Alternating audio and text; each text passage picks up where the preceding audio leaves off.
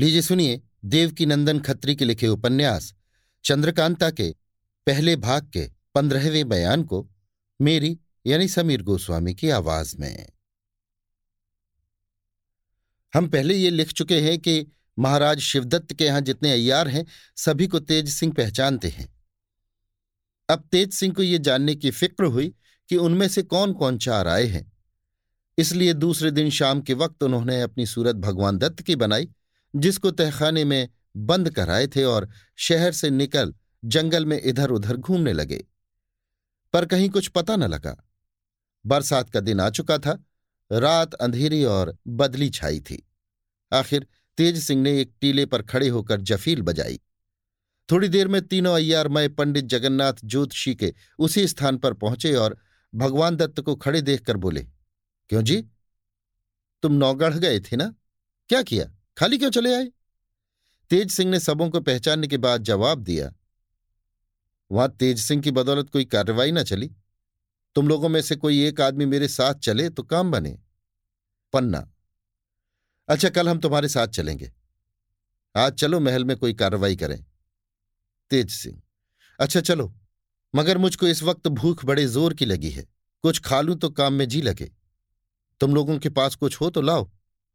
जगन्नाथ पास में तो जो कुछ है, बेहोशी मिला है। बाज़ार से जाकर कुछ लाओ तो सब कोई खा पी कर छुट्टी करे। भगवान दत्त अच्छा एक आदमी मेरे साथ चलो। पन्नालाल साथ हुए, दोनों शहर की तरफ़ चले। रास्ते में पन्नालाल ने कहा, हम लोगों को अपनी सूरत बदल लेना चाहिए, क्योंकि तेज सिंह कल से इसी शहर में आया है और हम सबों को पहचानता भी है। शायद घूमता फिरता कहीं मिल जाए। भगवान दत्त ने यह सोचकर कि सूरत बदलेंगे तो रोगन लगाते वक्त शायद ये पहचान ले। जवाब दिया, कोई ज़रूरत नहीं, कौन रात को मिलता है?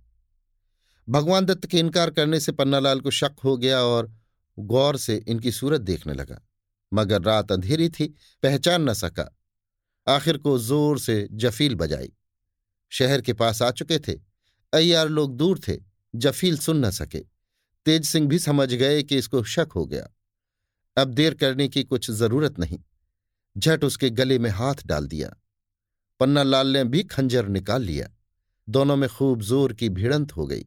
आखिर को तेज सिंह ने पन्ना को उठा के दे मारा और मुश्कें कस, बेहोश कर गठरी बाँध ली तथा पीठ पर लाद शहर की तरफ़ रवाना हुए। असली सूरत बनाए डेरे पर पहुँचे। एक कोठरी में पन्नालाल को बंद कर दिया और पहरे वालों को सख्त ताकीद कर आप उसी कोठरी के दरवाजे पर पलंग बिछवा सो रहे। सवेरे पन्नालाल को साथ ले दरबार की तरफ़ चले। इधर रामनारायण, बद्रीनाथ और ज्योतिषी जी राह देख रहे थे कि अब दोनों आदमी खाने का सामान लाते होंगे। मगर कुछ नहीं, यहाँ तो मामला ही दूसरा था। उन लोगों को शक हो गया कि कहीं दोनों गिरफ़्तार न हो गए हों। मगर ये ख्याल में न आया कि भगवान दत्त असल में दूसरे ही कृपा निधान थे। उस रात को कुछ न कर सके पर सवेरे सूरत बदलकर खोज में निकले। पहले महाराज जयसिंह के दरबार की तरफ़ चले। देखा कि तेज सिंह दरबार में जा रहे हैं और उसके पीछे पीछे दस पंद्रह सिपाही कैदी की तरह पन्नालाल को लिए चल रहे हैं। उन अय्यारों ने भी साथ ही साथ दरबार का रास्ता पकड़ा। तेज सिंह पन्नालाल को लिए दरबार में पहुँचे। देखा कचहरी खूब लगी हुई है। महाराज बैठे हैं। वो भी सलाम कर अपनी कुर्सी पर जा बैठे। कैदी को सामने खड़ा कर दिया। महाराज ने पूछा, क्यों तेज सिंह किसको लाए हो?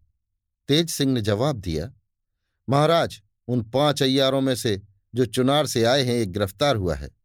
इसको सरकार में लाया हूँ, जो इसके लिए मुनासिब हो, हुक्म किया जाए। महाराज गौर के साथ खुशी भरी निगाहों से उसकी तरफ़ देखने लगे और पूछा, तेरा नाम क्या है? उसने कहा, मक्कार खां उर्फ़ अय्यार खां। महाराज उसकी ढिठाई और बात पर हंस पड़े।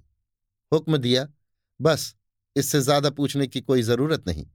सीधे कैद खाने में ले जाकर इसको बंद करो और सख्त पहरे बैठा दो। हुक्म पाते ही प्यादों ने उस अय्यार के हाथों में हथकड़ी और पैरों में बेड़ी डाल दी और कैद खाने की तरफ़ ले गए। महाराज ने खुश होकर तेज सिंह को सौ अशरफी इनाम में दी। तेज सिंह ने खड़े होकर महाराज को सलाम किया और अशरफियाँ बटुए में रख ली। रामनारायण, बद्रीनाथ और ज्योतिषी जी भेष बदले हुए दरबार में खड़े ये सब तमाशा देख रहे थे। जब पन्नालाल को कैद खाने का हुक्म हुआ, वे लोग भी बाहर चले आए और आपस में सलाह कर भारी चालाकी की। किनारे जाकर बद्रीनाथ ने तो तेज सिंह की सूरत बनाई और रामनारायण और ज्योतिषी जी प्यादे बनकर तेज़ी के साथ उन सिपाहियों के साथ चले जो पन्नालाल को कैद खाने की तरफ़ लिए जा रहे थे। पास पहुंचकर बोले, ठहरो ठहरो। इस नालायक अय्यार के लिए महाराज ने दूसरा हुक्म दिया है। क्योंकि मैंने अर्ज़ किया था कि कैद खाने में इसके संगी साथी इसको किसी न किसी तरह छुड़ा ले जाएँगे। अगर मैं इसको अपनी हिफाजत में रखूँगा तो बेहतर होगा, क्योंकि मैंने ही इसे पकड़ा है। मेरी हिफाजत में ये रह भी सकेगा। सो तुम लोग इसको मेरे हवाले करो। प्यादे तो जानते ही थे कि इसको तेज सिंह ने पकड़ा है। कुछ इनकार न किया और उसे उनके हवाले कर दिया। नकली तेज सिंह ने पन्नालाल को ले जंगल का रास्ता लिया। उसके चले जाने पर उसका हाल अर्ज़ करने के लिए प्यादे फिर दरबार में लौट आए। दरबार उसी तरह लगा हुआ था, तेज सिंह भी अपनी जगह बैठे थे। उनको देख प्यादों के होश उड़ गए और अर्ज़ करते करते रुक गए। तेज सिंह ने इनकी तरफ़ देखकर पूछा, क्यों? क्या बात है? उस अयार को कैद कराए? प्यादों ने डरते डरते कहा, जी, उसको तो आप ही ने, हम लोगों से ले लिया। तेज सिंह उनकी बात सुनकर चौंक पड़े और बोले मैंने क्या किया है? मैं तो तब से इसी जगह बैठा हूँ। प्यादों की जान डर और ताज्जुब से सूख गई। कुछ जवाब न दे सके। पत्थर की तस्वीर की तरह जैसे कि तैसे खड़े रहे। महाराज ने तेज सिंह की तरफ़ देखकर पूछा, क्यों? क्या हुआ? तेज सिंह ने कहा, महाराज, अय्यार चालाकी खेल गए। मेरी सूरत बना उस कैदी को इन लोगों से छुड़ा ले गए। तेज सिंह ने अर्ज़ किया, महाराज, इन लोगों का कसूर नहीं। अय्यार लोग ऐसे ही होते हैं। बड़े बड़ों को धोखा दे जाते हैं। इन लोगों की क्या हकीकत है? तेज सिंह के कहने से महाराज ने उन प्यादों का कसूर माफ़ किया, मगर उस अय्यार के निकल जाने का रंज देर तक रहा। बद्रीनाथ वगैरह पन्नालाल को लिए हुए जंगल में पहुँचे। एक पेड़ के नीचे बैठकर उसका हाल पूछा। उसने सब हाल कहा। अब इन लोगों को मालूम हुआ कि भगवान दत्त को भी तेज सिंह ने पकड़ के कहीं छिपाया है। ये सोच सभी ने पंडित जगन्नाथ से कहा। आप रमल के ज़रिए दरियाफ्त कीजिए कि भगवान दत्त कहाँ हैं। ज्योतिषी जी ने रमल फेंका और कुछ गिन गिनाकर कहा, बेशक, भगवान दत्त को भी तेज सिंह नहीं पकड़ा है और यहाँ से दो कोस दूर उत्तर की तरफ़ एक खोह में कैद कर रखा है। ये सुन सभी ने उस खोह का रास्ता लिया। ज्योतिषी जी बार बार रमल फेंकते और विचार करते हुए उस खोह तक पहुँचे और अंदर गए। जब उजाला नज़र आया तो देखा सामने एक फाटक है, मगर ये नहीं मालूम होता था कि किस तरह खुलेगा। ज्योतिषी जी ने फिर रमल फेंका और सोचकर कहा यह दरवाज़ा एक तिलिस्म के साथ मिला हुआ है और रमल तिलिस्म में कुछ काम नहीं कर सकता। इसके खोलने की कोई तरकीब निकाली जाए तो काम चले।